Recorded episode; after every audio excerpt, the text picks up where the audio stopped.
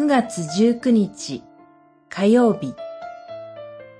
信仰の旅路その2信仰の旅路回復してくださる神。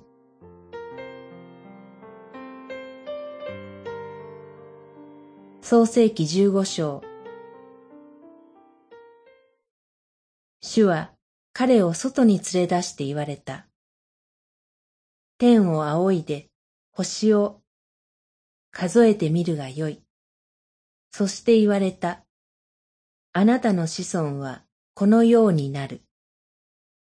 十五章五節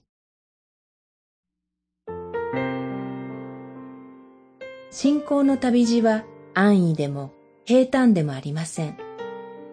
アブラム、アブラハムも失敗と挫折を繰り返し経験しました。飢饉を避けてエジプトに逃れ、信仰者として恥ずかしい経験もした。いつまで待っても子が与えられない。今、アブラムは失望の淵に立っています。神からあなたの受ける報いは非常に大きいと言われても虚しく響きます。あなたは私に子孫を与えてくださいませんでしたから、家のしもべが後を継ぐことになっています。出るのはため息です。私たちも経験しているのではないでしょうか。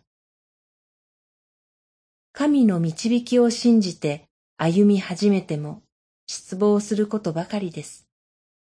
課題を抱えて悩み、先が見えず不安に押しつぶされ、神への信頼が揺らぎます。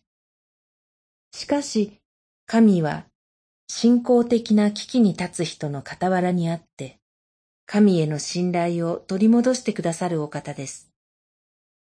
うつむいてため息をつくアブラムを外に連れ出して、天を仰いで星を数えることができるなら、数えてみるがよいと言います。下ばかり見ていた彼の目を上に向けさせます。満天の星空です。主は、あなたの子孫はこのようになると言われます。